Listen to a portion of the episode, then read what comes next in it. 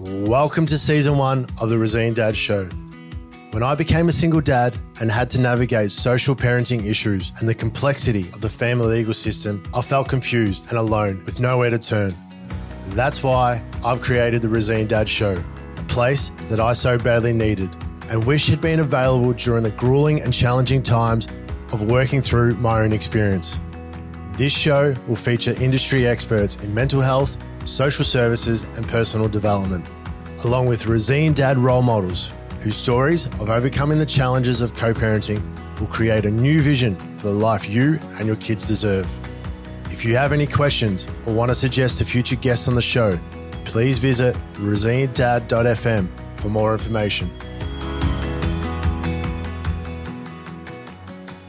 Hey guys, I'm Pat the Resilient Dad, and on today's show, I'm going to share with you guys a bit about my weekend at UPW with Tony Robbins in the, in the last year. And I didn't think that I was going to get as much as I did out of out of this one, being the third one. But I had a few you know, significant breakthroughs and insights that I'd like to share with you guys, and, and hopefully it's, it's going to be able to help you guys think about possibly a situation that you might be in.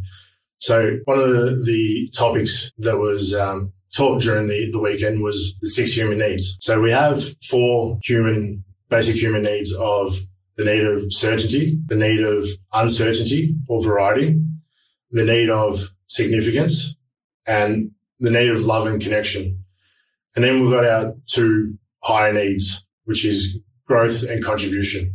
So having a, having a look at one of my situations in the past, um, being in terms of with co-parenting and um, the, one of the challenges that I've had was, you know, the time that I experienced um, you know, being in a situation where I've come to visit my son and, and I've been told that, you know, if I wanted to see my son moving forward, that I need to go through the court system or to see a lawyer. Obviously, it's, you know, not a, uh, a thing that you generally expect um, or you're never ready for, but the situation came. And for me, the first thing I thought I had to do was okay, well, I, if that's what I do to see my son, I'm, I'm, that's what I'm going to do. Um, you know, I don't think that's something that a parent would, or a dad or a mother would take lightly. Looking at it now, uh, attack isn't necessarily the first or the best option.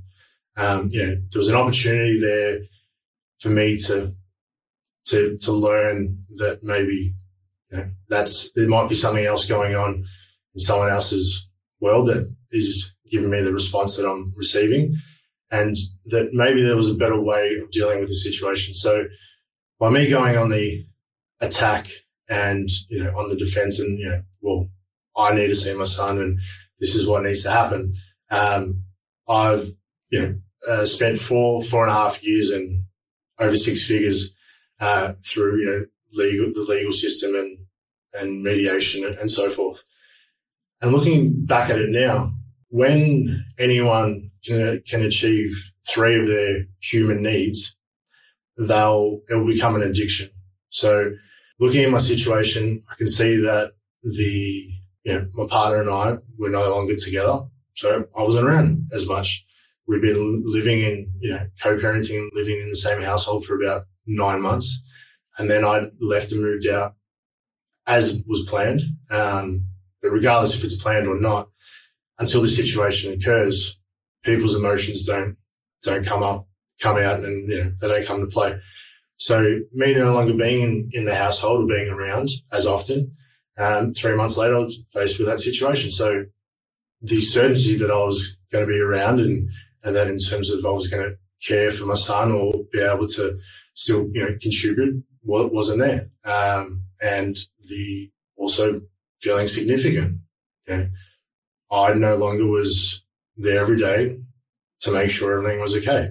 Um, and there was no connection. So the only way that that could really be achieved if I was no longer to be involved and committed to the relationship was to, to engage by making, taking away the one thing that my ex knew that would have, uh, that she would receive a reaction and that I would fight for.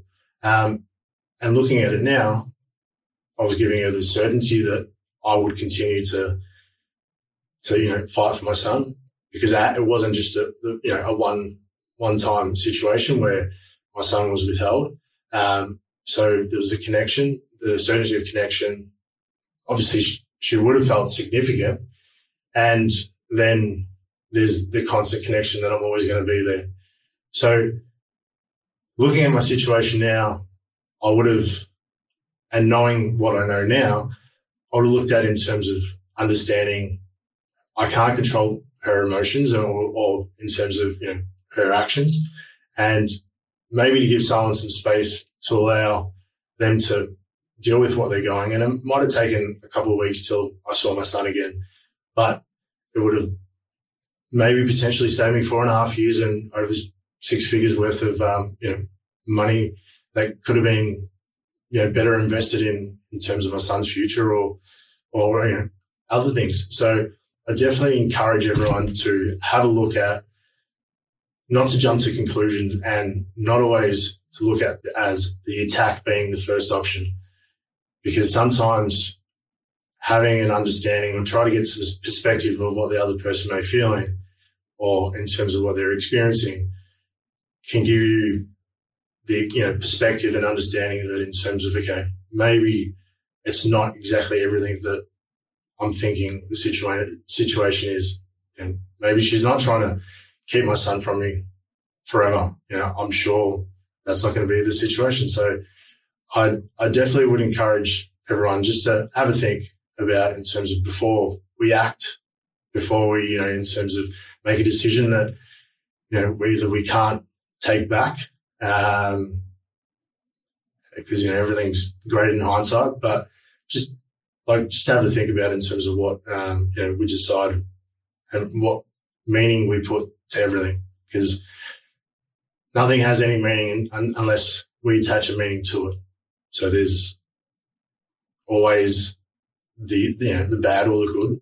Either or is always available. So um, what what meaning do we attach to it? And in terms of you know uh, what perspective can we have in the situation? So I hope uh, that gave you guys some um, you know some insight on you know, the tools and things that I learned on the weekend. Um, and repetition is the key to anything. Um, as you know, Tony said, repetition is the key to mastery. So me going and thinking that, you know, I wasn't going to achieve as much out of going to a third UPW was completely wrong. And, um, you know, things and insights and experiences, uh, like I had on the weekend, you know, uh, life changing breakthroughs. So I know I'll definitely be looking at situations in, in, in the future differently. Not to say that in terms of, you know, we don't, we don't, you know, stuff up and we don't react or at times, but at least having the awareness that, you know, we do have the ability to control our own thoughts and, um, you know, and what we do in, in every situation. So I hope you guys enjoyed the show and uh, I'll look forward to, uh, to the next episode.